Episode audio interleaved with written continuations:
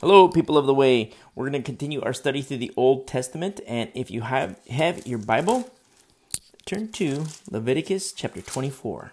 Leviticus 24.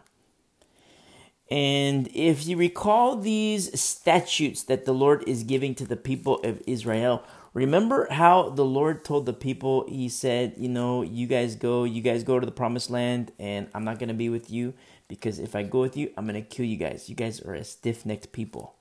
It reminds me a lot about us today. Uh, reminds me a lot about us today as Christians, believers in Jesus Christ. And sometimes we too have a stiff neck. You know, sometimes, you know, we can read the Word of God as a book of suggestions. And I don't advocate that in any way, shape, or form. It's very dangerous to do that.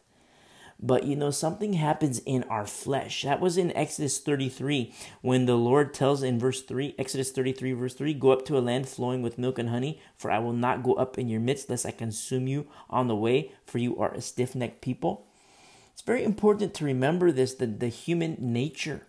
Because what happens is when our heart is aligned with Jesus Christ, it's a denial of human nature and you see the intercession of Moses with the Lord. And then what happens? The Lord says, Okay, I'm going to give you the law again. And here it is with sacrifice, now with blood. Now you have all these rules in Leviticus where it's blood sacrifice. There has to be blood, life for life. And last week we studied in Leviticus 23 the feasts and the festivals, which are a shadow of the things to come. They're symbolic of Jesus Christ, the fulfillment of Jesus Christ.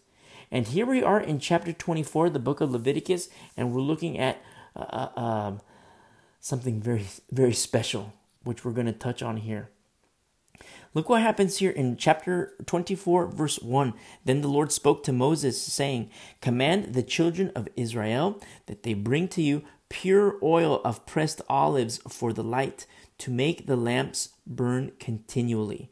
So, what happens here is notice that it's pure oil, Notice also it's for the light and that the, the lamps need to burn continually, which means they're always burning, they're always on.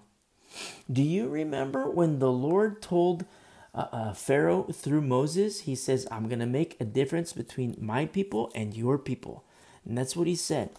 But then at the same time, you also see in Exodus chapter 10, verse uh, 21, you know, it says, Then the Lord said to Moses, Stretch out your hands toward, toward heaven, that there may be darkness over the land of Egypt.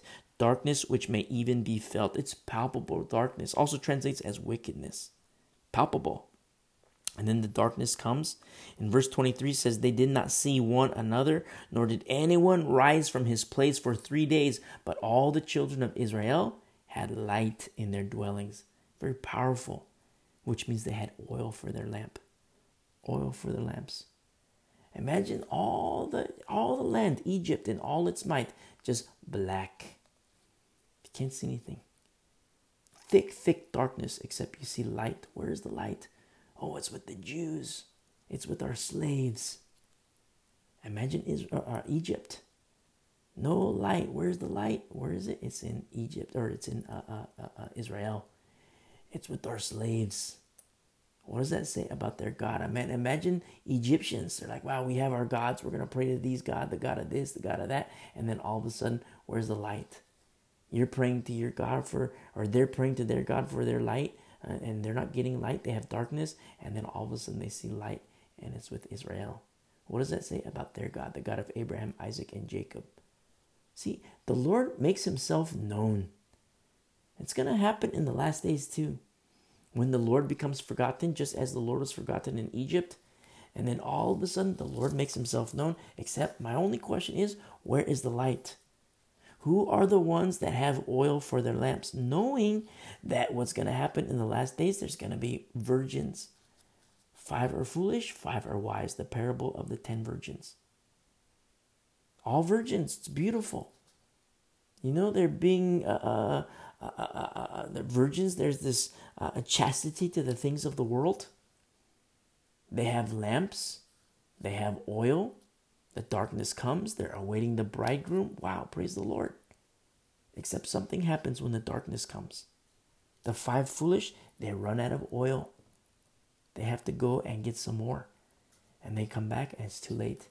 they're stuck outside where there's weeping and gnashing of teeth. Virgins. The five wise, they had plenty of oil for their lamps. That's why you hear me say, be very generous with the fruit, but be very selfish with the oil. Very, very selfish with the oil. Look at here in verse 3 of Leviticus 24 says outside the uh, outside the veil of the testimony in the tabernacle of meeting Aaron shall be in charge of it from evening until morning before the Lord continually. So you know you have the high priest from evening till morning it says it shall be a statute forever in your generation. So from morning to evening evening when it's dark. And there's this command given that Aaron's in charge of it. And what, what is the, the command? That there's uh, uh, to make uh, uh, the lamps burn continually. Remember, Aaron is the high priest. Aaron is the high priest, a shadow of the real high priest in the order of Melchizedek. And what happens? Lamps with light. Lamps with light. In verse 4, he shall be in charge of the lamps on the pure gold lampstand before the Lord continually. You see, you have to remember as we study these passages in the Old Testament that they're just mere shadows. It's a law, but with loopholes.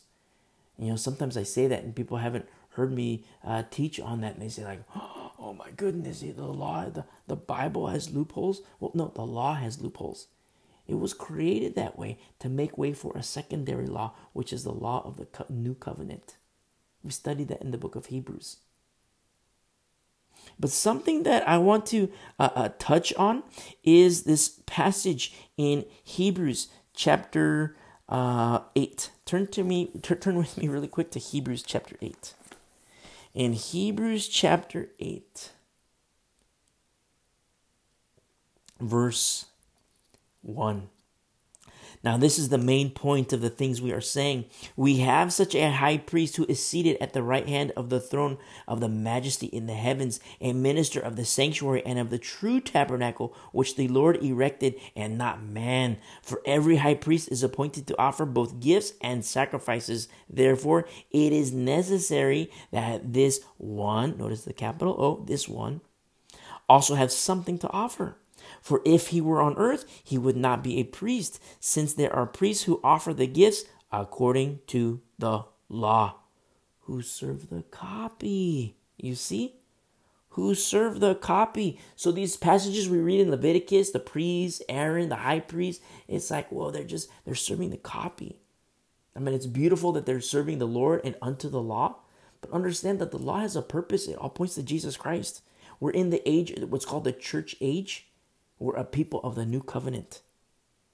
He says in verse 5 and a shadow of the heavenly things, as Moses was divinely instructed when he was about to make the tabernacle. For he said, God told him, See that you make all things according to the pattern shown you on the mountain. The blueprints. Remember our study in Exodus when the Lord was giving Moses all the blueprints? Now, really quick, turn to Revelation chapter 1. In Revelation chapter 1, verse 10, this is Brother John. Brother John, who walked with the Lord and who wrote, you know, the letters to the churches. And the Lord gave him this vision in the book of Revelation to, to, to give to the people, to write these down and give to the churches. He says in verse 10, I was in the Spirit on the Lord's day. And then, you know, so he's having this vision. In verse 12 says, Then I turned to see a vo- to see the voice that spoke with me, and having turned, I saw seven golden lampstands. And in the midst of the seven lampstands, one like the Son of Man, clothed with a garment down to the feet, and girded about the chest with a golden band. His head and hair were white like wool, as white as snow, and his eyes like a flame of fire. His feet were like fine brass, as if refined in a furnace, and his voice as the sound of many waters. He had in his hand, right hand seven stars. The stars in verse 20 are angels of the seven churches. Out of his mouth went a sharp two edged sword, and his countenance was like the sun shining in his strength. And when I saw him, I fell at his feet as dead. How beautiful this is to see Brother John in worship of the Lord. You know, he walked with Jesus Christ. He was filled by the Holy Spirit, used of Jesus Christ in writing his letters to the churches. And now in Revelation, he's having this vision on the island of Patmos.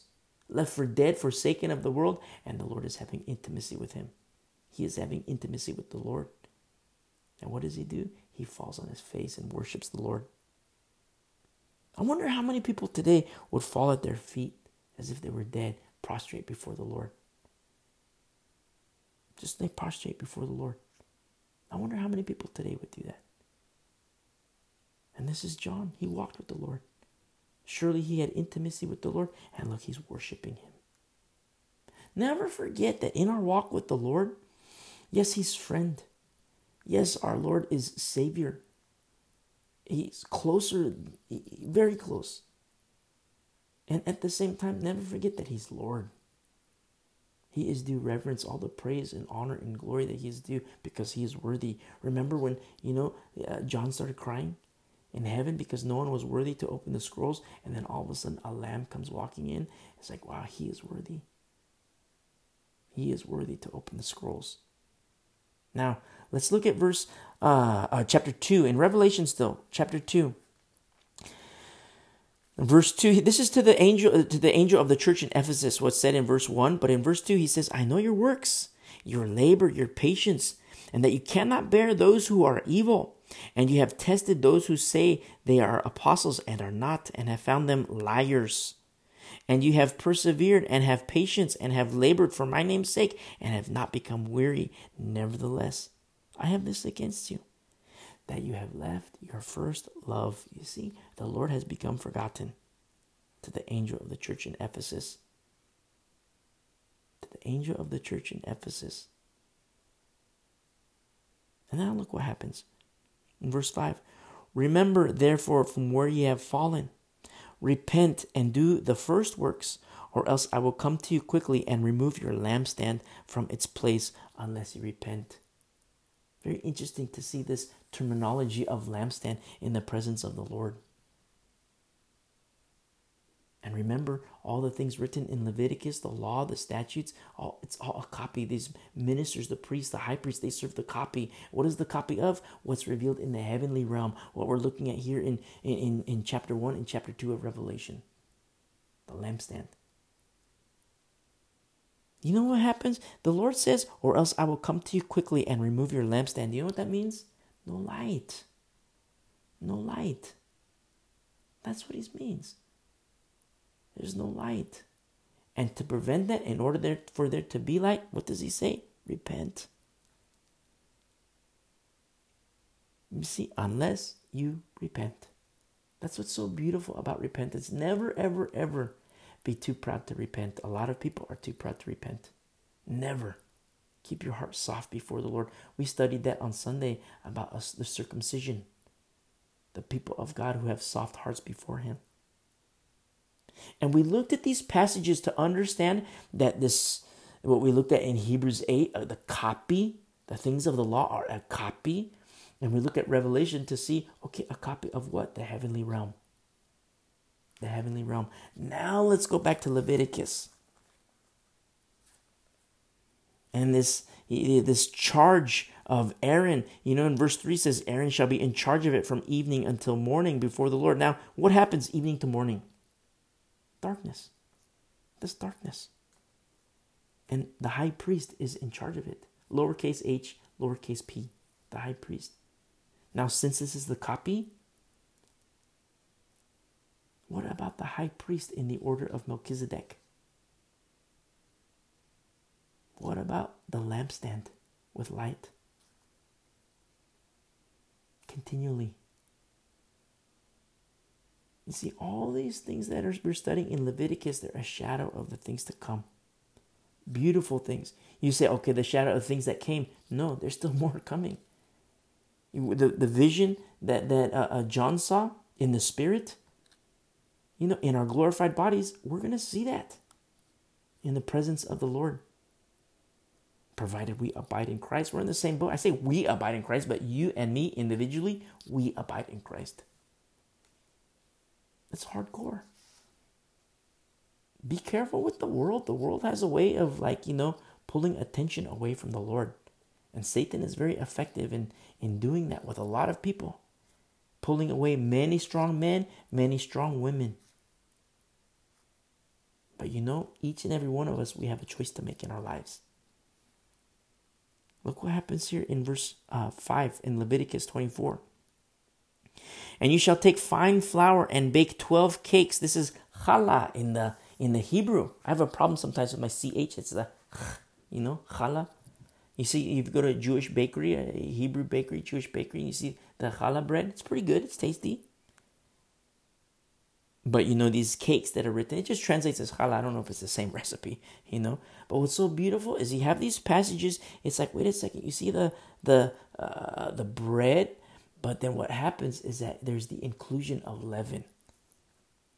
Let's, let's, let's read a little bit further. He says, You shall take fine flour and bake 12 cakes with it. Two tenths of an ephah shall be in each cake. You shall set them in two rows, six in a row. Now, row here translates as piles.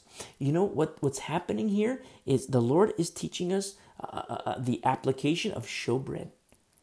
Do you remember when we studied the showbread? Sometimes you see little diagrams of showbread, you know, on the table that the uh, uh Lord commanded uh, when He gave Moses the blueprints.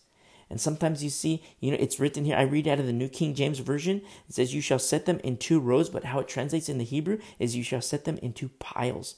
That's why you see these diagrams sometimes, and it's piles of bread instead of the rows of bread, because it translates in the New King James as rows, but you look at the Hebrew, and what is it? It's piles.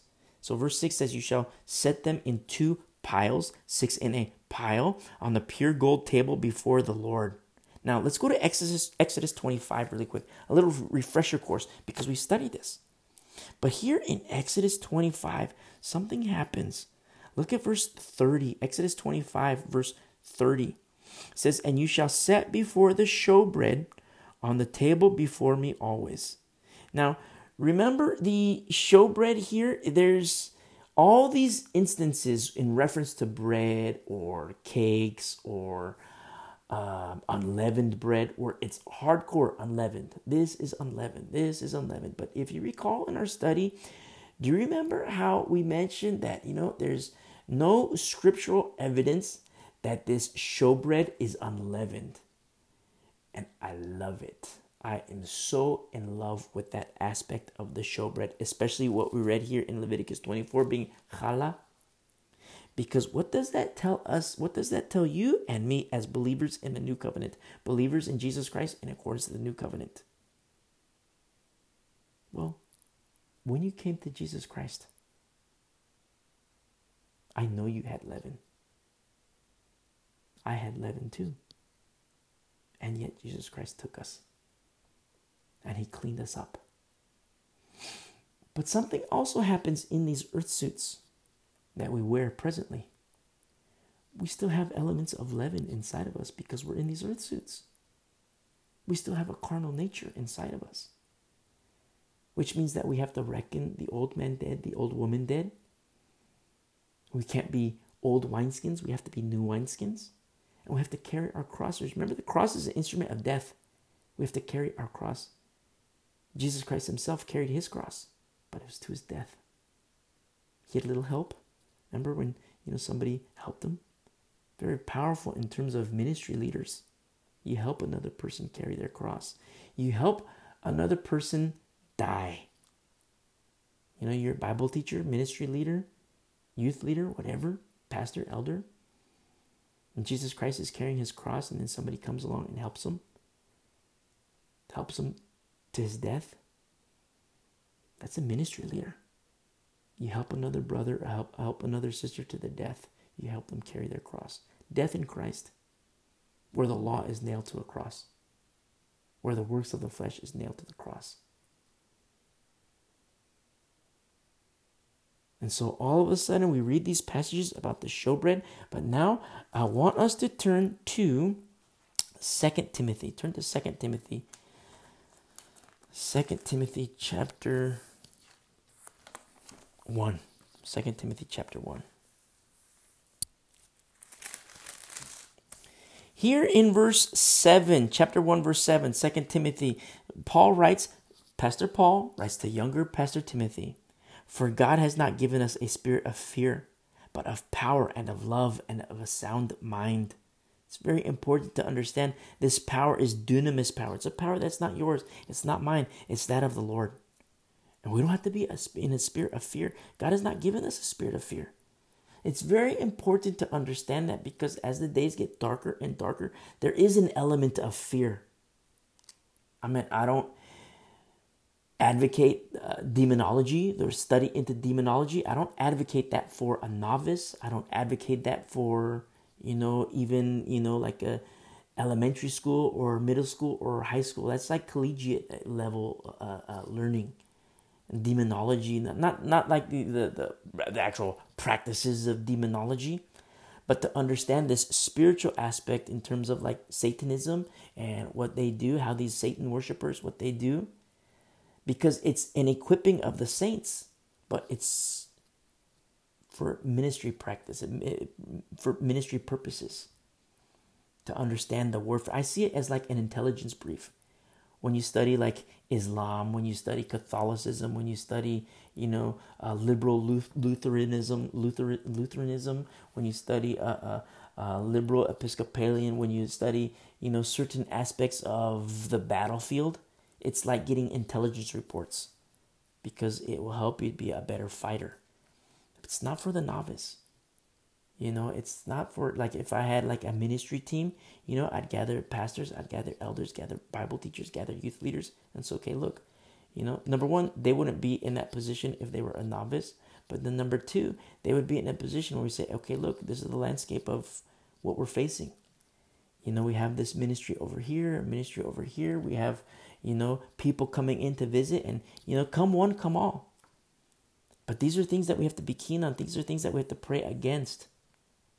And when you see an aspect of, you know, a lot of times pornography, drugs, alcohol, these are the occult, you know, people playing with their Ouija boards, these are doorways into like, you know, demon demonism, demon possession.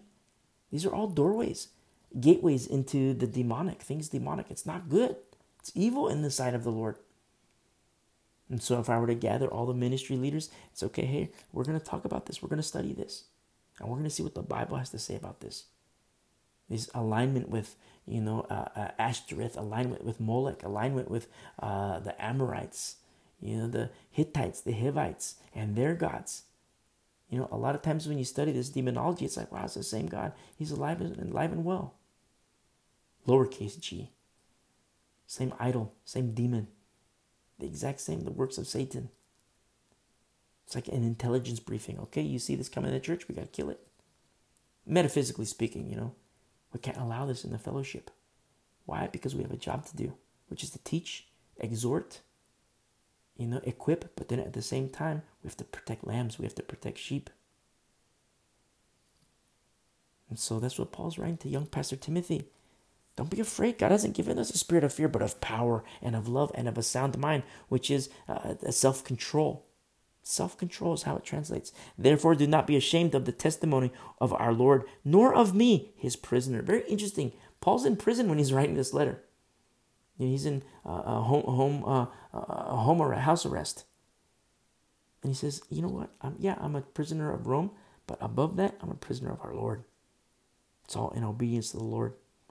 He's telling Timothy, Don't be ashamed of Jesus Christ and don't be ashamed of me. Yeah, I'm a pariah, but don't be ashamed of me. You follow me as I follow Christ. You know, at the end of Second Timothy says, Nobody's with me. Only Luke is with me. Demas has left me. Nobody's here. Everybody's left me. But then he says, You know what? Give me send me my papers. Because I'm gonna write these letters.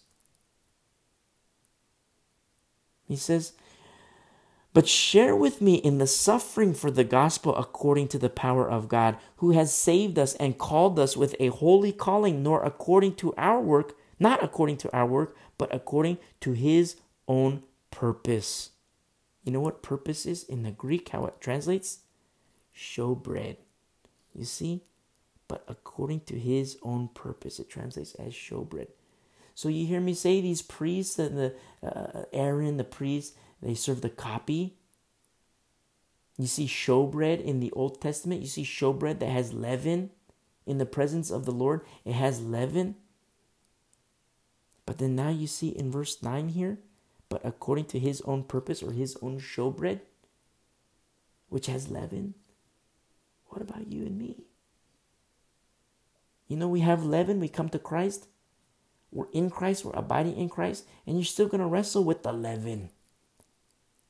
You're still going to have a thorn in your side, which is a form of leaven. And the Lord tells Paul, you know, Paul prays the Lord, Lord, take this, take these thorns out of my side. And the Lord says, No, I'm going to leave those right there. You know why? Because my grace is sufficient. You deal with this flesh and you call out to me. You wrestle with the flesh and you cry out to me. And I like that. So I'm going to keep those thorns right where they are. Because my grace is sufficient. Wow, how beautiful is it when, when you think in terms of showbread, our lives being showbread, my life, your life, being showbread in the presence of the Lord. You hear me say these things as new covenant believers, like when we started our study in Leviticus. You know, we talked about, we studied the burnt offering. And I made mention, you know, start thinking of your life as an aroma before the Lord. What is it that you want to present to the Lord? Do you want a beautiful aroma to be to the Lord, or do you want to be a stench before the Lord? Your choice. Now, you could be stenchy, sticky before the Lord. When He takes you, He receives you, but Jesus Christ cleans His own fish. From fish to lamb to sheep, and you could stay sheep, or, you know, the Lord might say, okay, you're a fisherman now, or you're a shepherd now. In whatever ministry He calls you to. And so look what happens here. And but in verse nine, uh, Timothy, Second Timothy, uh, chapter one, verse nine. But according to his own purpose, which translates as showbread, and grace which was given to us in Christ Jesus before time began. Whoa, that's powerful. And we're going to hit this hardcore in Romans in our study on Sunday. Eventually we'll get there, but it's in Romans about predestination. Now, when I say predestination, it's not in accordance with Calvinism. It's not in accordance with Reformed theory. It's in accordance with the Bible and what the Bible has to say about predestination. It's very important for us to understand these things because in this age of neo Calvinism, people teach about, you know, predestination. And because of these concepts that they have theorized about predestination, especially about once saved, always saved, they're starting to teach that it's okay to take the mark of the beast, which is unbiblical.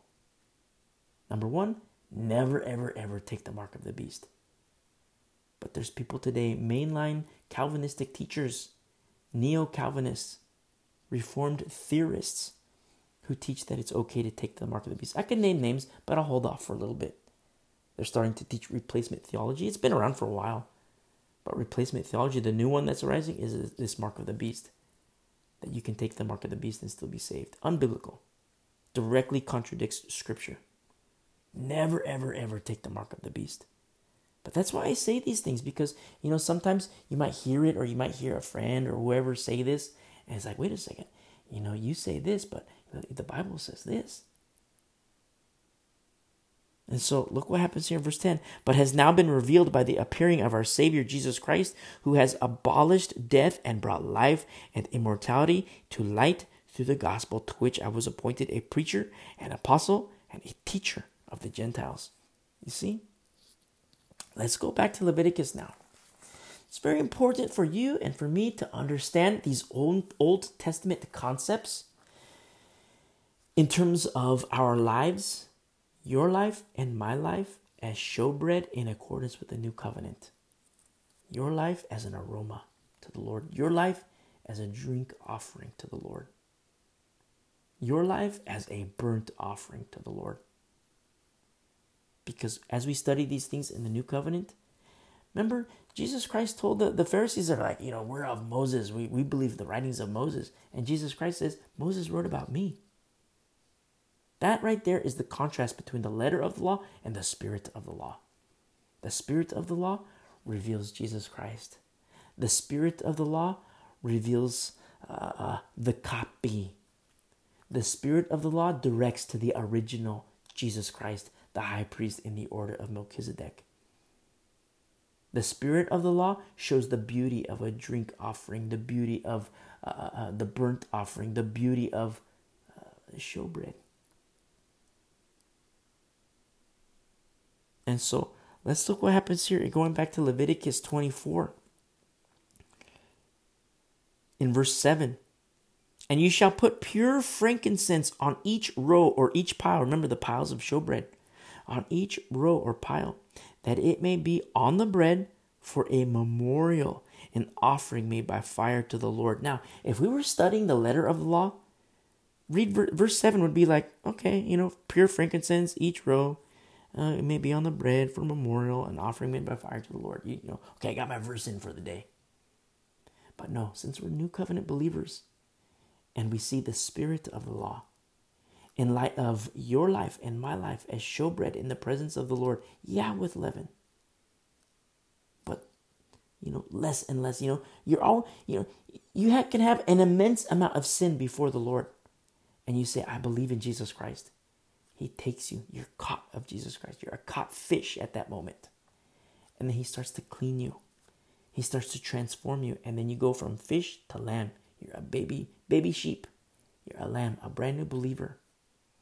And then you go from lamb to sheep. You're a more seasoned believer, a mature believer. And in that state of maturity, what happens? The Lord can call you into whatever ministry, maybe a shepherding ministry. That would be like a teacher, a, a, a, um, an elder, a pastor, uh, maybe an evangelist, you know, or, you know, like a fisherman ministry, like an evangelist. You know, you see the, like with Philip, you see the Philip and the two Simons, Simon Peter and Simon, and the one who the Holy Spirit bypassed. So, like uh, Philip was in the fisherman ministry, he was an evangelist, and people believed. And then the shepherding minister came, which is Peter, and realized, wait a second, this guy doesn't have the Holy Spirit. Well, you know, the, nobody had the Holy Spirit. The Holy they'd only been baptized into Jesus Christ. And then all of a sudden, you know, every the Holy Spirit came upon the people, except for one, Simon. His heart wasn't right before the Lord. And Peter was in, you know, the shepherding ministry. He says, okay, you know, you need to repent. Your heart is wicked before the Lord. That's why you don't have the Holy Spirit. You can't buy it. You can't buy his power. No, he knows your heart and he skipped you for a reason. You need to repent. See, so you have the fisher ministry being Philip, but then you have the shepherd ministry, you know, noticing these things. One body with many parts. Uh, does that mean that Philip and Peter were enemies? No way. Uh, of the flock of God, of the fold of Christ, but still different ministries in accordance with his manifold grace. So we're a people of the new covenant. And you read verse 7 with the spirit of the law, and it just takes a whole new shape for you and for me. Let's read it again, verse 7. As showbread, our lives being drink offering together. Whether in whatever capacity, whatever ministry, I don't care if you're a freshly caught fish, I don't care if you're a lamb, I don't care if you're a sheep, I don't care if you're a shepherd or an evangelist, fisher, fisher ministry, or a, a shepherding ministry, I don't care. Now, if you're a wolf, I care. If you're a wolf, metaphysically, I have a task to do. I have a job to do. I have to protect the sheep. I have to yeah, kill the wolves, slay the wolves. And I'm speaking metaphysically. I don't mean like, you know, if you're a wolf, I'm going to kill you. But if you're a wolf, you know, we're going to have words. I'm not going to cuss you out. I'm not going to beat you up, you know, but we're all going to have words. Why? Because I have to protect the sheep. I have to protect the lambs. The Lord is transforming people from fish to lamb to sheep. That's a very holy process. If you're a Bible teacher, if you're an elder, if you're a pastor, if you're in any shepherding ministry with the Word of God, rightly handling the Word of God, that's your job. That's your task. That's what Paul was exhorting Timothy in. Let no one despise your youth. So let's read verse 7 now. Together, you and me, as showbread, as drink offering, as burnt offering unto our Lord, our lives being a pleasant aroma to our Lord. And you shall put pure frankincense on each row or each pile. That you know, it's so beautiful. You consider these piles of showbread. It's like showbread upon showbread upon showbread upon showbread.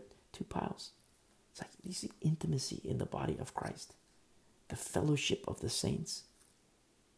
How beautiful is it when you start to think, you know, understand that what we're looking at in the law is just a copy. But what is real? A lot of times people look at the world and they call it what's real, but it's fake. It's all fake. It's all a facade. The real is paradise. That's the real. It requires eyes of faith. It requires ears to hear and eyes to see. Required. And the Lord gives it. Look what happens here.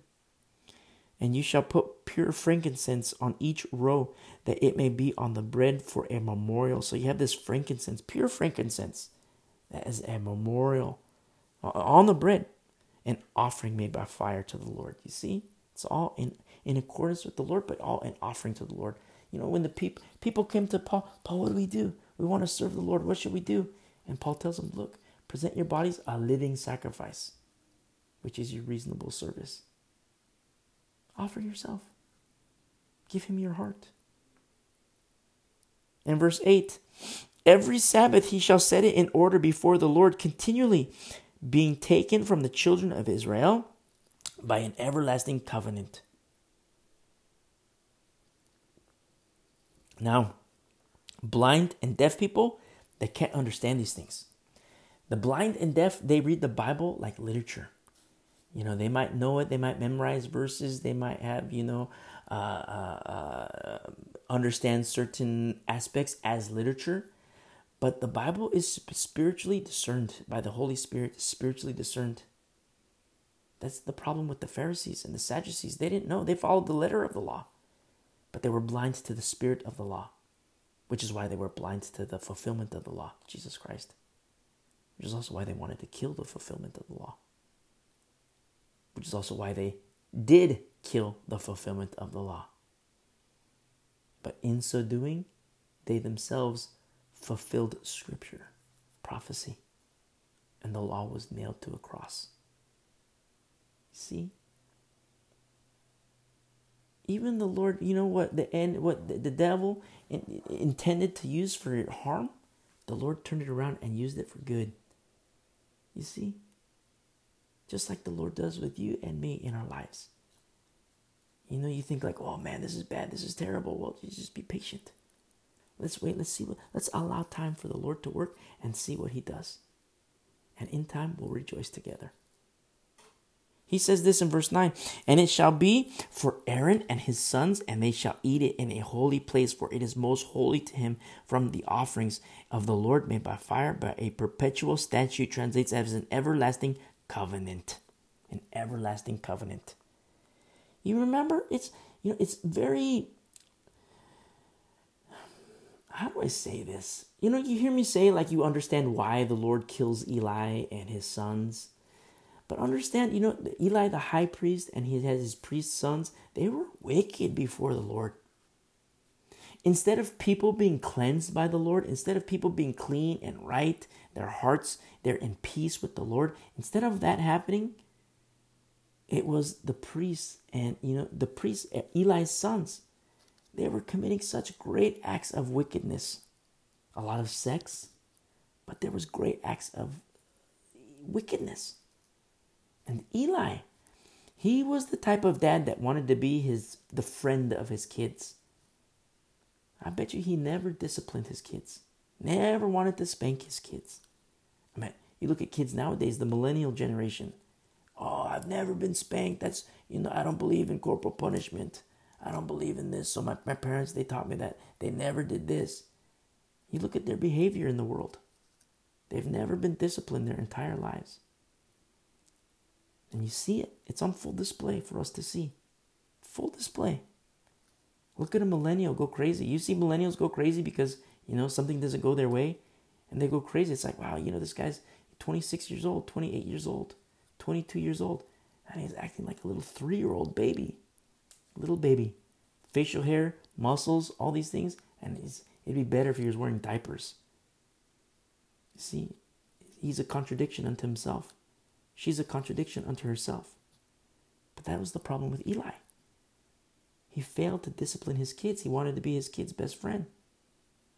And the Lord, in accordance with the law, the high priest Eli would go into the holy place, the Holy of Holies once a year and commune with the Lord and receive instruction from the Lord and come out unto the people and say, Okay, thus saith the Lord. He would have special communion with the Lord. And the Lord wouldn't speak to the high priest. The Lord wouldn't even speak to the priest. Instead, the Lord killed the priest and the high priest. The Lord wasn't speaking to them. You know who the Lord spoke to? Beautiful, beautiful little Samuel. Let no one despise your youth. Beautiful Samuel, a little boy. His mom was barren. And she prayed before the Lord, you know, Lord, give me a baby. And I'll give him to you, Lord. And I'll teach him to honor you. And, you know, she raised him for a little bit, but then she gave him to the priests. Said, Here, raise my son in the Lord. says a lot about her obedience, her faithfulness. And she would like knit little clothing, little priest, priestly clothing, and give it to her little boy. What does that say a lot for parents? You know, you the robe that you give your children. You know, you clothe your children; they grow like you know fast. You know, when I was a kid, I used to get pants, but like big pants, and so like my mom would tell me to roll up my legs, so I'd roll them up. You know, so I'd have these, you know, like the rolled up things. So it lasts me a long time. I could grow into them. So like when they were brand new, I'd have these big thick rolls at my shoes. You know, because I'd have to roll up my pants. You know, and I never got made fun of because you know I I connected with you know, but I saw other kids get made fun of for that. It's like, man, I do that too, but you know, you know, I you guys don't make fun of me, so it's cool. But I mean, I used to roll up my pant legs, you know, a lot, and I had big thick rolls at my feet, and so like I'd get bigger, you know, and it's like I just roll out my roll out my legs, my pants would still fit. Then I started to get chubby, you know. It's like, oh man, but then I lost my chubbiness, you know. And it's like, so I wasn't like super chubby, just a little little chub, you know. And it's so cool because it's like that's what you do with your parents you know, you have to make provisions for, you know, your kids are growing like crazy. So you buy big pants and you roll up the legs. And then, you know, as they grow, it's like you don't have to buy new pants. You can just roll down the leg. So, you know, you got to stretch the dollar a little bit. And it's so powerful because it's like, you know, parents say, like, okay, I got to clothe my kid. I got to put this shirt, new shirt on this, new dress on my daughter, you know, the pants for my son, you know, pants for this guy, whatever. And, you know, to understand, like, wait a second, parent, mama, papa, Clothe your children with Jesus Christ. Clothe them with Jesus. Give them Jesus. Remember Hannah, you know, barren. And the Lord blesses her, gives her a baby, opens her womb. She gives birth to Samuel. She's making little clothes for him, little priestly garments. Give your son, give your daughter the priestly garment of Jesus Christ. You know, yeah, there's pants, there's dresses, whatever, shirts, whatever. Give them Jesus Christ. A covering. Teach them the next generation of righteousness. And so Samuel got to a certain age. He's sleeping in bed and he hears a voice Samuel. And he's like, What? What is this? He goes to the high priest. I hear this voice. Uh, Eli, go to sleep, Samuel. Get out of my face. Go to sleep. I'm trying to sleep here. It's very interesting. In, in accordance with the law, the Lord would speak to the high priest. Except with Eli, the Lord did not speak to him. The Lord did not speak to his sons because of their wickedness. The Lord spoke to Samuel, a prophet of the Lord. You see? How the Lord bypasses all these people. Okay, you want to be crazy? Okay, I'm gonna go to Samuel. Eli, you don't want to. You don't want to correct your kids. Kids, you want to have sex with these people when I want them to be clean, and you want to defile them. You want to defile yourself. Okay, I'm not gonna speak to you either. In fact, I'm gonna speak to this Samuel. Look how beautiful he is. Look how his mom prayed. So I'm gonna speak to Eli, and when I speak to him, I'm gonna tell him I'm gonna kill you guys. You guys are dead. You've had your chance. Look at, I mean, the, the kids were adults. I mean, picture Eli's sons when they were five years old, 10 years old, 15 years old, 20 years old. All these opportunities. So finally, the Lord speaks to Samuel Samuel, I'm going to kill these guys. Now, I speak loosely in saying that because it's just paraphrasing. We're going to study it in depth and hardcore when we get there. But you see how the Lord bypasses. Okay, you know what? You want to be crazy? Okay, I'm gonna skip over you. I'm just like he did with uh, Simon. Simon, who had the passion, the desire to, you know, to serve in ministry, except he wanted to buy, purchase with money the power of the Holy Spirit. And the Holy Spirit skipped over him because his heart wasn't right before the Lord. All these Old Testament examples. Look at, look at uh, Esther. Where were the men? That's what happens. You have all these scaredy cat men and then you have beautiful Esther, and her male covering was Mordecai. Mordecai. Always a male covering. Look at um, um, I can't believe I forgot their names. Um, the ones who taught, taught Apollo, husband and wife. Um, I can't believe I forgot their names but there was a husband and wife, and um, uh, I'm gonna take some time to look for it. I forgot their name. Um, it is. I hope I don't take forever looking.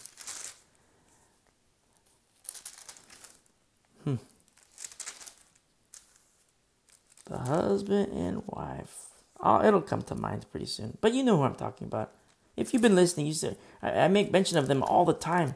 Beautiful husband and wife. You have the wife ministering to Apollo, teaching him. They, you know, Apollos was teaching the gospel of John, and, and you know they asked him, you know, you, can you tell us what what uh, baptism do you teach? They I, you know, Apollo said, I only teach the baptism of, of John. He says, no, no, no, no, come hang out with us.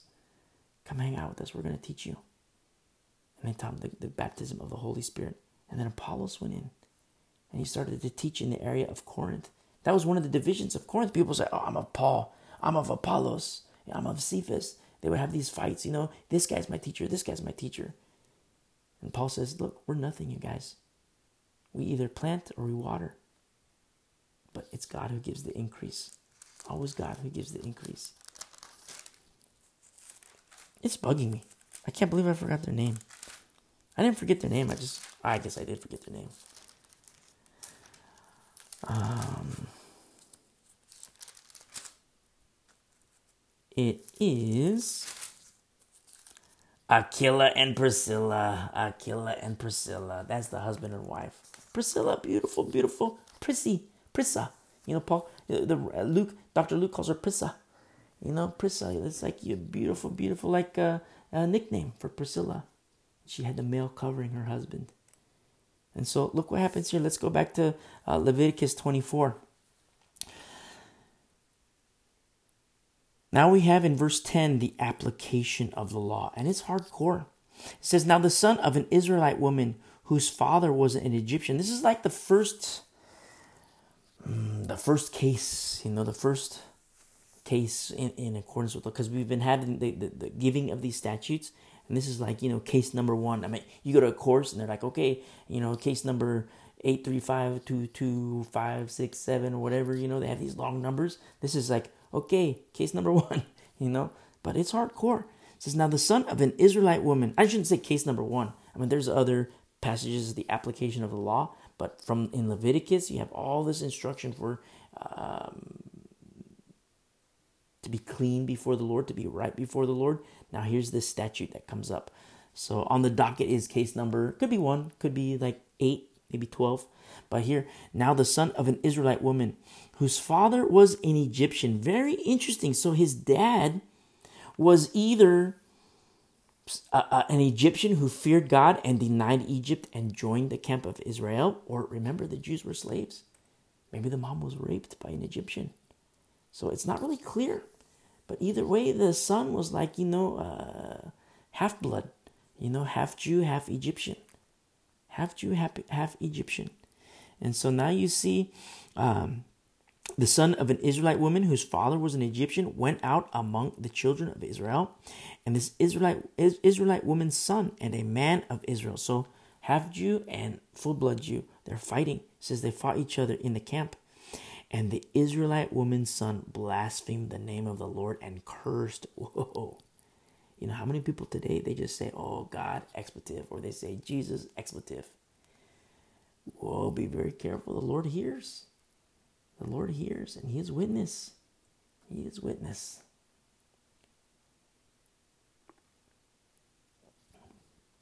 And so, look what happens here in verse 11. It says, And so they brought him to Moses. His mother's name was Shilom, Shilomith. Shilomith. It translates as peaceable in the Hebrew, the daughter of Dibri, of the tribe of Dan. You know, I was wondering last week, uh, why was I picking on the tribe of Dan? Dan. Well, you see Dan mentioned here in verse 12. Then they put him in custody that that the mind of the Lord might be shown to them. It's so beautiful when you see what happens here in the patience waiting upon the Lord. If there's ever any time where you have to make a decision, you know, wait on the Lord. Don't make rush decisions, especially if you're like giving counsel, godly counsel. Say you're a Bible teacher, a pastor, an elder, a youth leader, and somebody comes to you and say, "Hey, I need help. I got a situation." It's very important. Number one, you can't be a hypocrite. You cannot.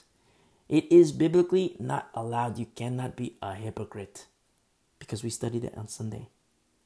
You sow seeds of judgment to yourself. And you can't be carnal either. You're to have a, a, level of carnality that we're always to deal with. But you can't be carnal because somebody's to come to you and say, I have a problem with pornography. And if you have a problem with pornography and you start teaching about it, woe is you. W O E. How many pastors today, how many elders today, how many Bible teachers, ministry leaders are disqualified biblically? A lot. A lot. That's why Brother James says, Let not many of you be teachers. Let not many of you be teachers. You know, what if somebody comes and says, Oh, you know what? I cheat on my taxes. You know, I say I make this much, but you know, I really make more. It's under the table. I don't report it. And you know, I I, I, I save this. I get an extra two thousand dollar tax credit. So all in all, I save some money. It's actually good because look what I can do with this money. Look, I can help the church. I can help this family over here. So God is pleased with it because look, I'm helping him. That's dirty money. Dirty scales. The Lord doesn't like this on his scales. Old Testament and New Testament, he hates it. And somebody comes to you with wanting counsel, and what if you have dirty scales too? And you're going to counsel? You teach the Bible and you're going to counsel? No way. Woe is you if that's the case. W O E. Don't do that. We studied that on Sunday, Romans 2. You cannot be a hypocrite. If you're a teacher, if you're a pastor, elder, youth leader, ministry leader, cannot. Biblically, you cannot be a hypocrite. You have to take the plank out of your own eye so you can see clearly. Why? So you can correct another brother, correct another sister.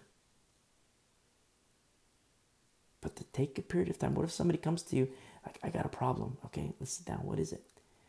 And they just unload on you. And I mean, sometimes it's easy. You know, somebody comes to you, I got a problem with pornography. Well, you know, I'm not going to do anything for you. You know what I'm going to do? I'm going to tell your wife. Your wife will have an easy problem cleaning that issue up. You know, I'm going to tell your lowercase h helper. You know, and problem will be solved. Your wife has no problem smashing your computer to pieces, throwing it in the trash. Your wife has no problem taking your phone and smashing it to pieces with a hammer. She has no problem with it, I guarantee you. Oh, don't tell my wife. Don't tell my wife. What? So you want to keep this? You want to keep this secret? Like, why? Why? Why are you asking for counsel? When you don't like the remedy, you don't like the solution. You don't like the fix. You like a different kind of fix. Oh, oh uh, I'm doing drugs. I'm on meth. I'm on crack. Okay, that's a piece of cake. Cut it out. Let me have your crack. Let me have your meth. And if I was a hypocrite, I'd start doing meth. I'd start doing crack. But if I'm not a hypocrite, I'd tell, give me, give me the crack. You know, okay, take me the crack. Give me the meth. Give me the meth. Okay, I got the meth. Here, watch me. Let's go to the bathroom. Flush it down the toilet. Flush it down the toilet. I'm not a hypocrite. I have no problem. Oh, that meth, that's the street value. Oh, the crack street value. Look at that coke street value. It's, you know, $5,000. I, I could care less. Is $5,000 worth the destruction of your flesh? The destruction of your family, your wife, your kids? You telling me that $5,000 has more value than that? You're crazy. You see, okay, now that we've dealt with it, I mean, some, sometimes people ask for counsel, but it's a piece of cake. You know, no pornography, you need to repent. Crack, give it up, give it to me. Let's throw it in the trash. Let's flush it down the toilet. But then sometimes they'll come to you and it's like, oh, you know, I got this problem. Okay, let's sit down. What is it? And they just unload and you're just like, whoa. And they want answers. People are hungry for answers. And you know what's so beautiful? To tell a brother, to tell a sister, my beautiful brother, my beautiful sister, I don't know. But this I know the Lord can fix this. Let's seek his face together. You know, let's pray, let's fast. And this isn't a time, you know, if you give counsel to go on Facebook, social media to say, oh, look at me, I'm fasting. This isn't show off time. That means you're God. That doesn't mean God is God. That means you're taking glory away from Him. Never do that. Never take glory away from the Lord.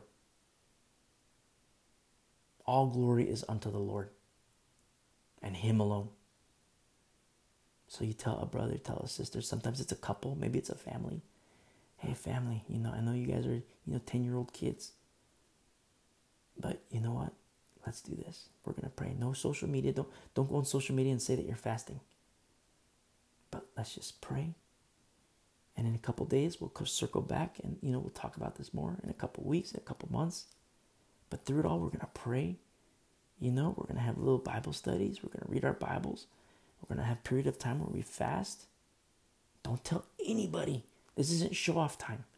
This isn't time to go on social media and say, look how holy I am, look, I'm fasting. No. Tell nobody. Because our Father in heaven sees and He responds, He rewards faith. And then all of a sudden, a week later, two weeks later, a month later, you come back. Hey, how are things going? And it's like, wow, you know, I can't believe it. You know, this is, look at all these things that have been happening. Look at this.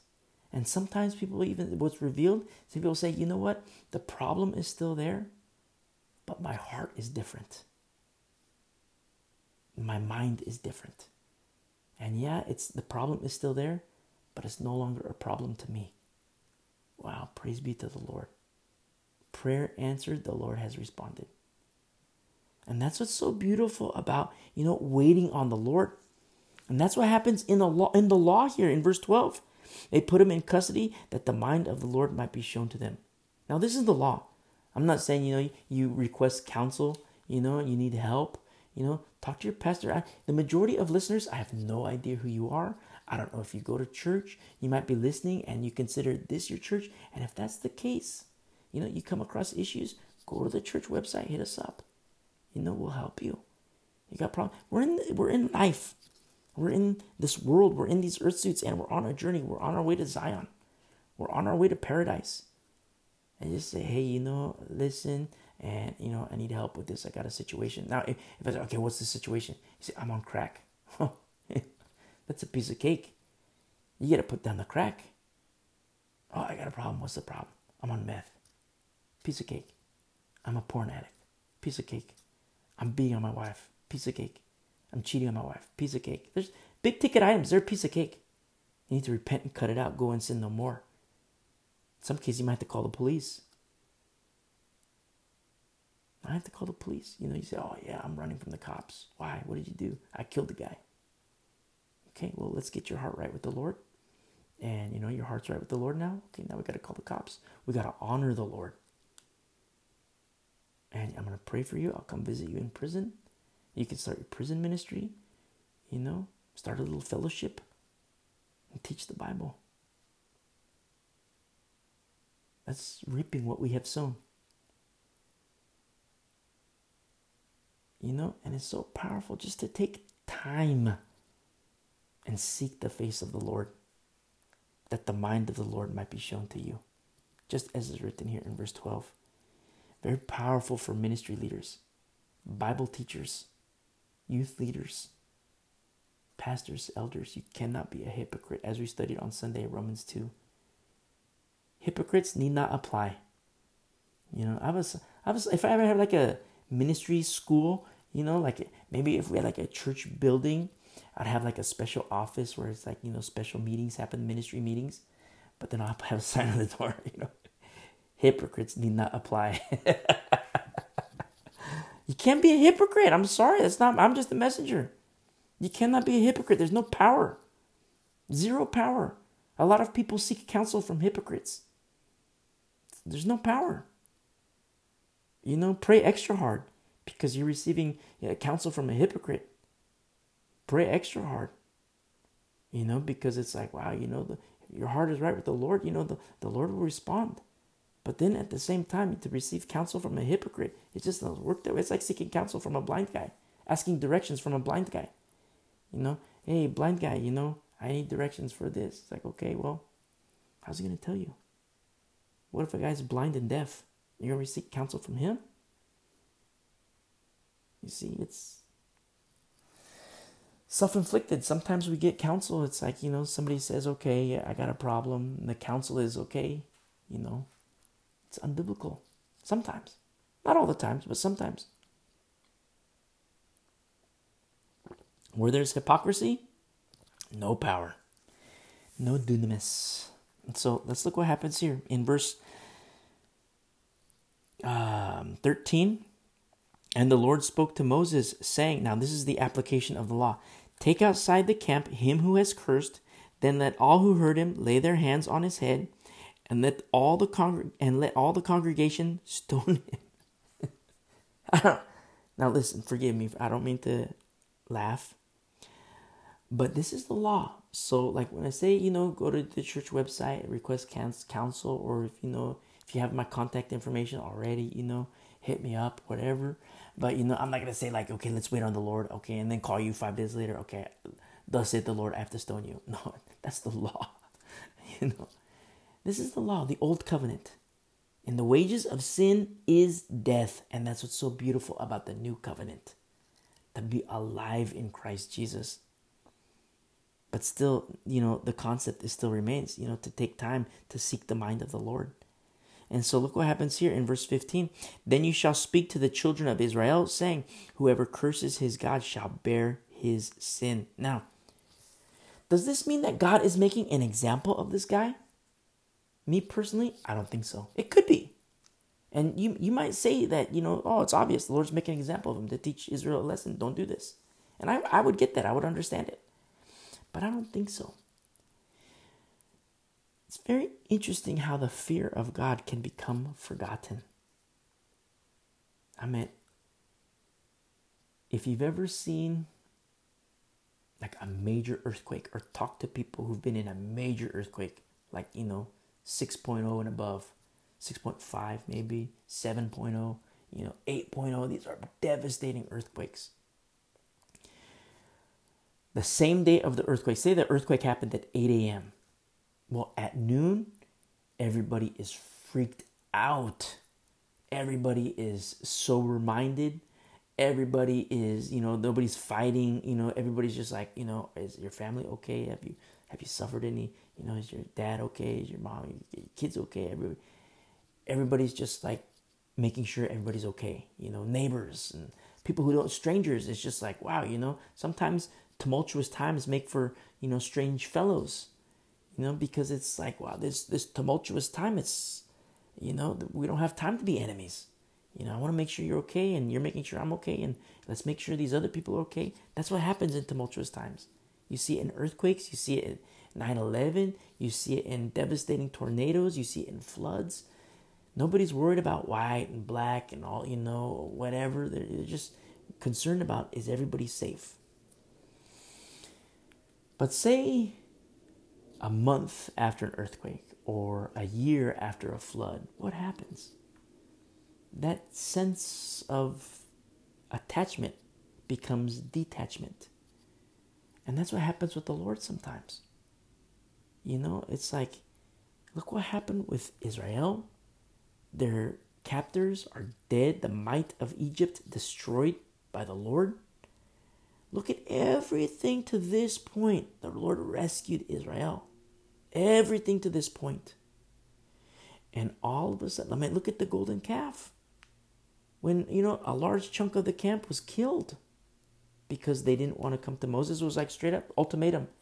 Those who are with the Lord, come stand here next to me. Ultimatum. Hardcore ultimatum. Those who are with the Lord come stand here next to me. And some came to him, some stayed away. And then Moses gave the, gave the command okay, kill them. Kill them. Paul writes, you know, to the church in Rome and to the church in Corinth, these things are written for our example, our admonition, so we could learn the fear of the Lord. People of the new covenant, to know the fear of the Lord.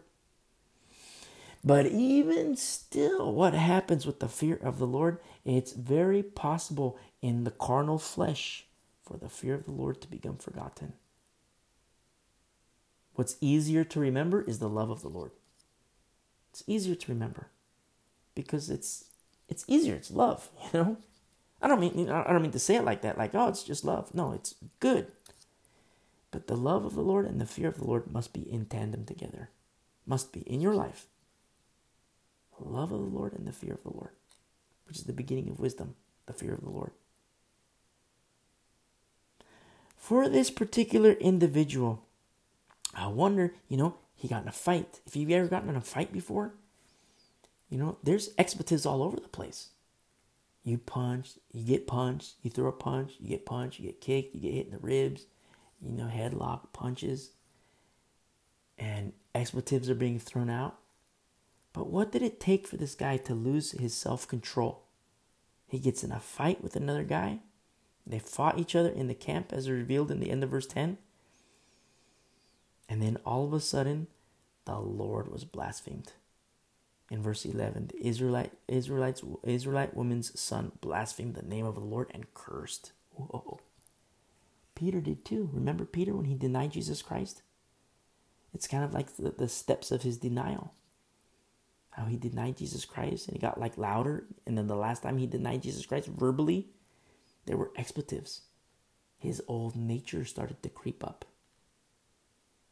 For me, I've told you before, like my the, the, the biggest aspect of my life, my carnal nature, is anger. Where anger can easily turn into rage and rage can easily turn into wrath. I don't like that. And so, what I do to avoid that, and I've learned this, I've learned it the hard way, and my wife has helped me. You know, my lowercase h helper. But what I've learned is to just walk, keep my mouth shut, don't say a word. And sometimes I have to walk away. And praise be to the Lord. Now, on the outside, you could look at that like, man, this guy's such a chicken. You know, he's the what's he? He's not standing up. He's not doing this. It's like, okay, well, you, I don't care. If you see that as a chicken, that's fine. But I'm afraid of myself. I want my body, I want my vessel to be an honor to the Lord.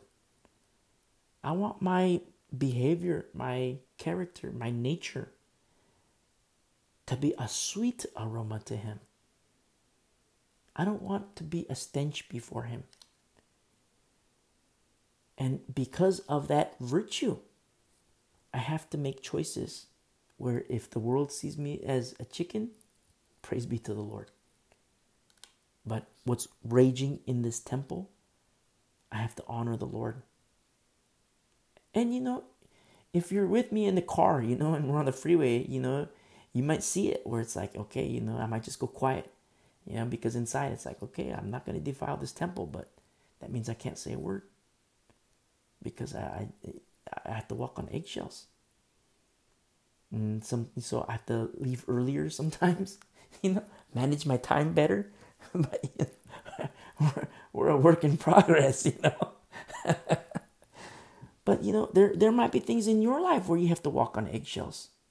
And praise be to the Lord. You know, we're not glorified yet, but we run a race and we're moving on to perfection. Moving on to perfection. And I'm not making excuse for sin, but what I'm doing is teaching you how to manage it. You give it to the Lord. And sometimes you just say, Lord, I, I, I can't be in this environment. These people are talking this mess. These people are saying this. It's getting kind of riled up, and I just got to extricate myself from this situation. I'm out of here. And you pray for them. Lord, I know this guy, you know, he said this about me. He said this. He, she said this. She said that. Lord, they don't know what they're doing. You know, forgive them you know, I was trying to tell them about you, and they started teaching about, you know, Satan, or, you know, they started teaching about whatever God they worship. Lord, they don't know what they're doing. Forgive them, Lord. Give them grace. Maybe I can see them tomorrow. Maybe I can see them next week.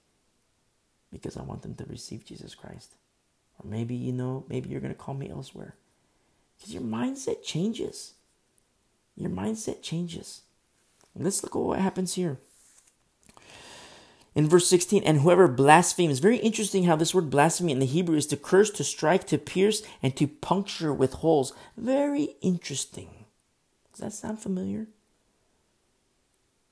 Curse, strike, pierce, and puncture with holes. He says, And whoever blasphemes the name of the Lord shall surely be put to death. All the congregation shall certainly stone him, the stranger as well as him who is born in the land. Whether he blasphemes the name of the Lord, he shall be put to death. Very interesting. You know, in the old covenant, the wages of sin is death. Even today, the wages of sin is death, in accordance with the law. But what happens when God's only begotten Son became sin? What happened when he became sin? It's a reversal of death.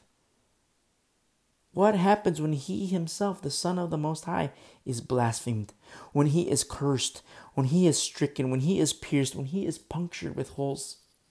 What happens? It's the reversal of death. And what is the reversal of death? Life. Life.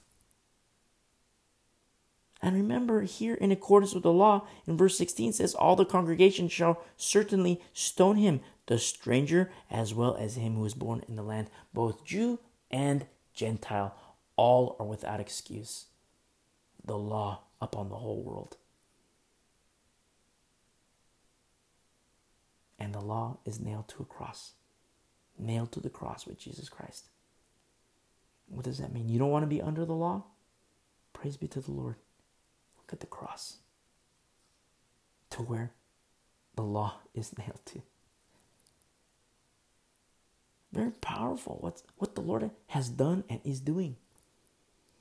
In verse 17, whoever kills any man shall surely be put to death. Whoever kills an animal shall make it good, animal for animal.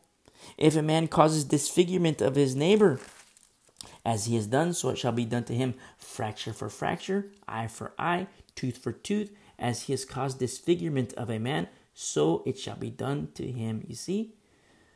So it's like, okay, you break my arm, I'm to break your arm. You knock out two of my teeth, I'm to knock out five of your teeth. You know, tooth for tooth, eye for eye. That's the law. That's the law. I'll say it again. That's the law. Turn with me to Matthew chapter 6. If you've been walking with me for a while, we've studied this, so this is a little refresher course. But in Matthew 6, let's turn to Matthew 6.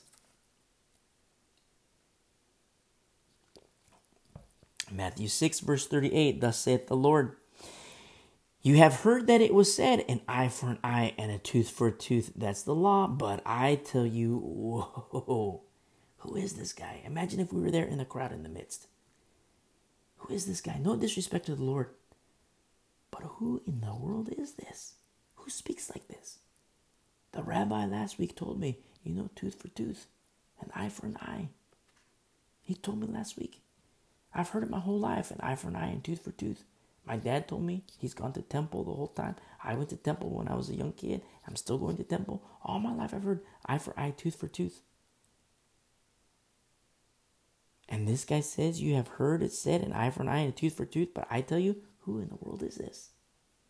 I'll give you the answer. Who not of this world is this? It's Jesus Christ, Son of the Most High.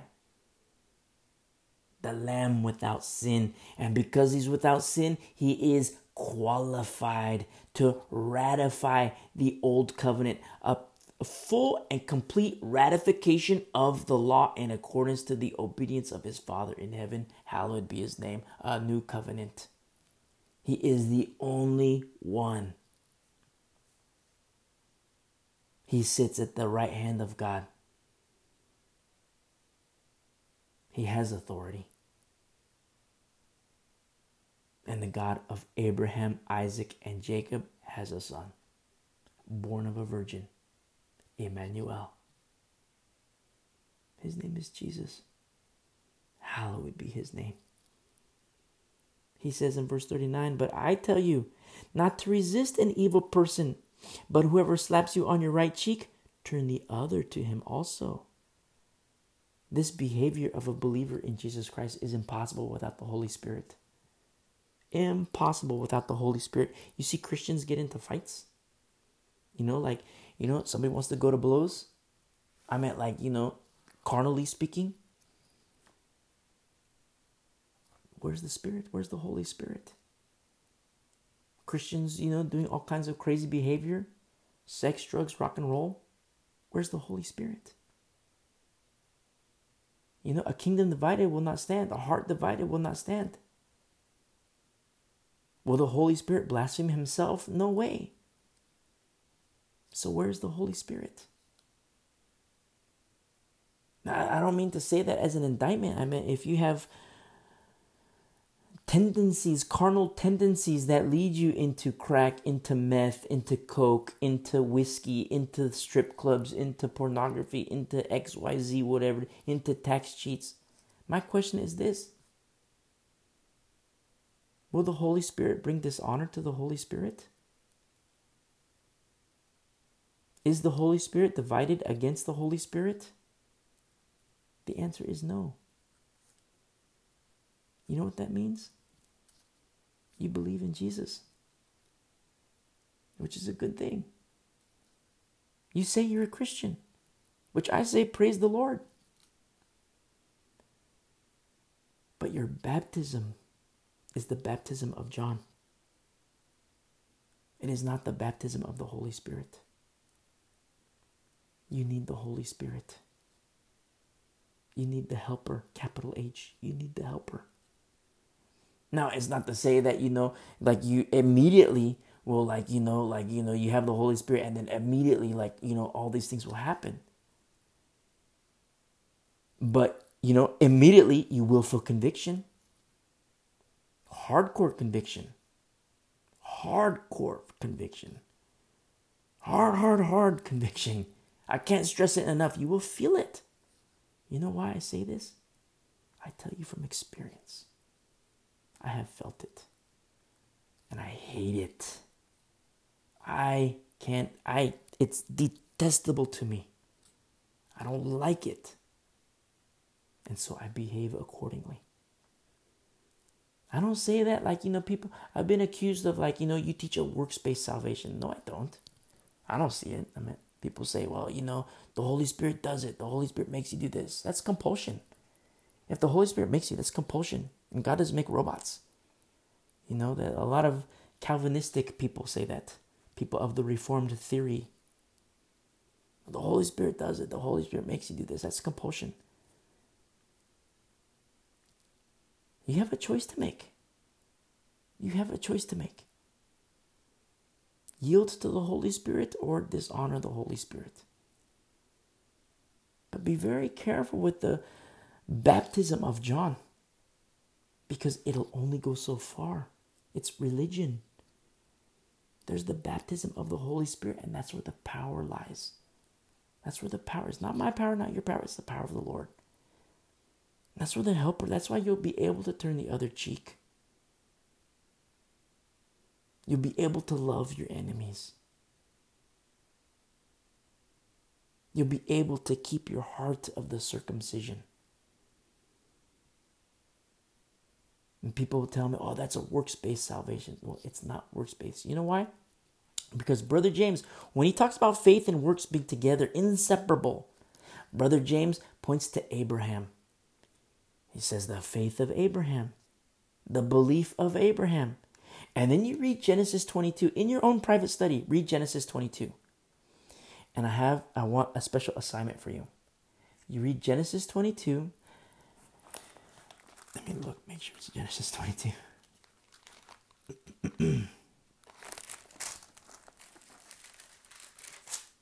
okay. So read all of Genesis 22 and take notice specifically of everything that Abraham does. Okay? Everything, all the works, the steps of Abraham's feet Take notice of his works, the works of his hands, the steps of his feet. Take notice of his works. And once you take notice of his works, ask yourself a question At whose command? And you know what's revealed? Obedience. It's not works based. Abraham's not doing works for works. His works are obedience, which reveals what to us? It fulfills what our Lord Jesus Christ even tells us. If you love me, obey my commandments. If you love me, follow me. That's not works based salvation, my friend. It's obedience based. So, oh, the thief on the cross, he believed in Jesus Christ and he was in paradise. Well, don't forget he's on the cross, you know? He's not going to come down from the cross. You know, he's, he's dying. He's like, you know, moments away from death. So he didn't have much opportunity for works. What about you? Oh, I believe in Jesus Christ. Okay, even the demons do. Oh, but I believe in Jesus Christ. Okay, then why? What, what's up with this meth? What's up with this crack? What's up with the whiskey? What's up with the pornography? What's up with the sex? What's up with the strip clubs? What's up with the coke? What's up with the spoons?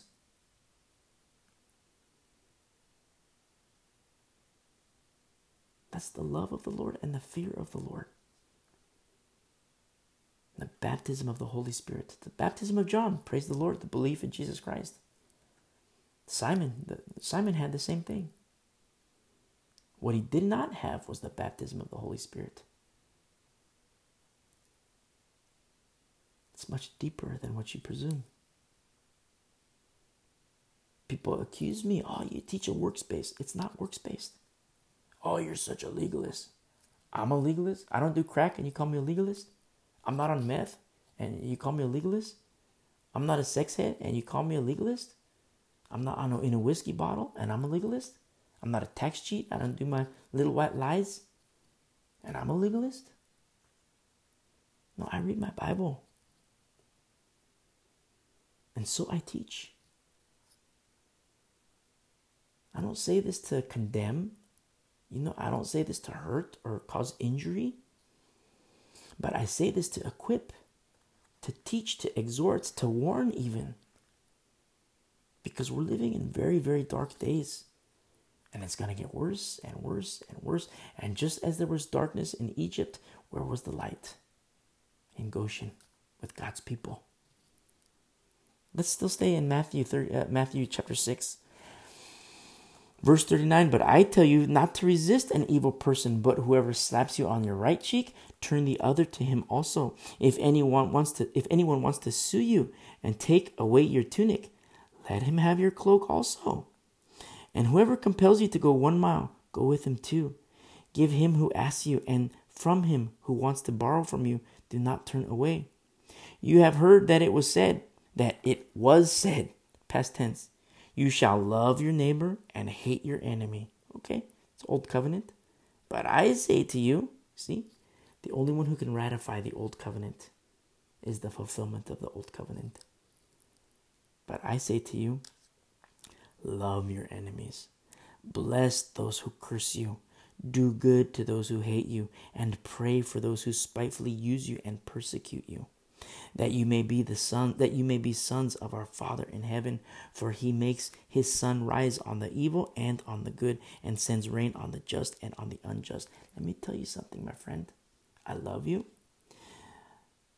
You must protect your hearts in these last days you must protect your heart because the days are wicked prophetically speaking hearts will wax cold prophetically hearts will wax cold, the church will become apostate, but there is a remnant according to grace. And that's who I'm speaking to. That's who I hearken, that's who I beckon, that's who I urge the remnant. You must protect your hearts. As difficult as it is, politically speaking, I'm I live in America. We're in a political season. Everybody's, you know, Republicans hate Democrats, Democrats hate Republicans. You have the liberals, you know, libertarians now. Everybody's joining the fight. Everybody has their wants their say. The Supreme Court, big issue. Roe v. Wade's at stake. All these things. It's hate hating season, so to speak. But you must protect your heart. Love your enemies. Bless those who curse you. Do good to those who hate you. And pray for those who spitefully use you and persecute you. Why? The Lord answers, that you may be sons of your Father in heaven. You see?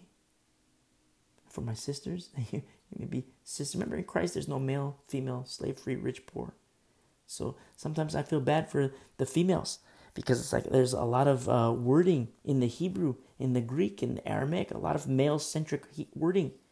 And like I read this and it's like it's red letters and I love it, but it's like, wow, what about my sisters? And then I remember, well, you know, we're the bride of Christ. So then I laugh, you know, haha, guys. You know, we're the bride of Christ. Looking forward to the bridegroom. And I don't want you to be foolish. I myself, I don't want to be foolish. We're in the same boat. I want to be wise. I want you to be wise. I want to teach wisdom so that we're ready. And when the darkness comes, we have plenty of oil for our lamps. But you must protect your heart. So let's go back to Leviticus in closing. Leviticus 24, verse 21 And whoever kills an animal shall restore it, but whoever kills a man shall be put to death. You shall have the same law for the stranger and for the and for one from your own country, for I am the Lord your God. See, applies to both Jew and Gentile. Remember, God is no respecter of persons. No respecter of persons. With him there is no partiality. No partiality. We just studied that on Sunday. Romans 2. Now in verse 23, in closing, you have the penalty of the law. Then Moses spoke to the children of Israel, and they took outside the camp him who had cursed and stoned him with the stones with stones. So the children of Israel did as the Lord commanded Moses. You see, praise the Lord for the new covenant. We're so spoiled now because we're under the new covenant, but that doesn't say the law is the law is still in effect. The law is still in effect. The wages of sin is still death. People tell me, you see, well, that means you believe in stoning. We should stone this person. We should stone that person. Stone the homosexual. Stone the lesbian. So it's like, wait a second. Slow your roll there, my friend. I should be stoned. I should be stoned. Because the wages of sin is death, and my sin is great. My sin was great. I should be on the cross, dead But God so loved the world that whoever believes in him shall not perish but have everlasting life. For God did not send his Son into the world to condemn the world, but that the world through him might be saved. And I believe in Jesus Christ. He changed my heart. You see? And I'm in love with him. That's why I love him so much. He took my sin. You know the woman caught in adultery? Woman, where are your accusers? He could say the same to you and to me. Where are your accusers? Where are your stone throwers? They're gone. They fled. Why? Because we're in grace in the arms of Jesus Christ. And so, if you want to come at me with that argument and say, Oh, you believe that we should be stoned? No way. No way. I should be dead. I'm on borrowed time because I should be dead. God loves you. Repent and receive Jesus Christ as your Lord and Savior. How beautiful it is, this new covenant, the promises of the new covenant. Life in the new covenant. How beautiful it is and how sweet it is. Praise be to the Lord. Holy is his name. Jesus Christ, Son of the Most High. We're going to end our study here and Lord willing, pick up in chapter 25 next week. God bless you guys. Love you guys.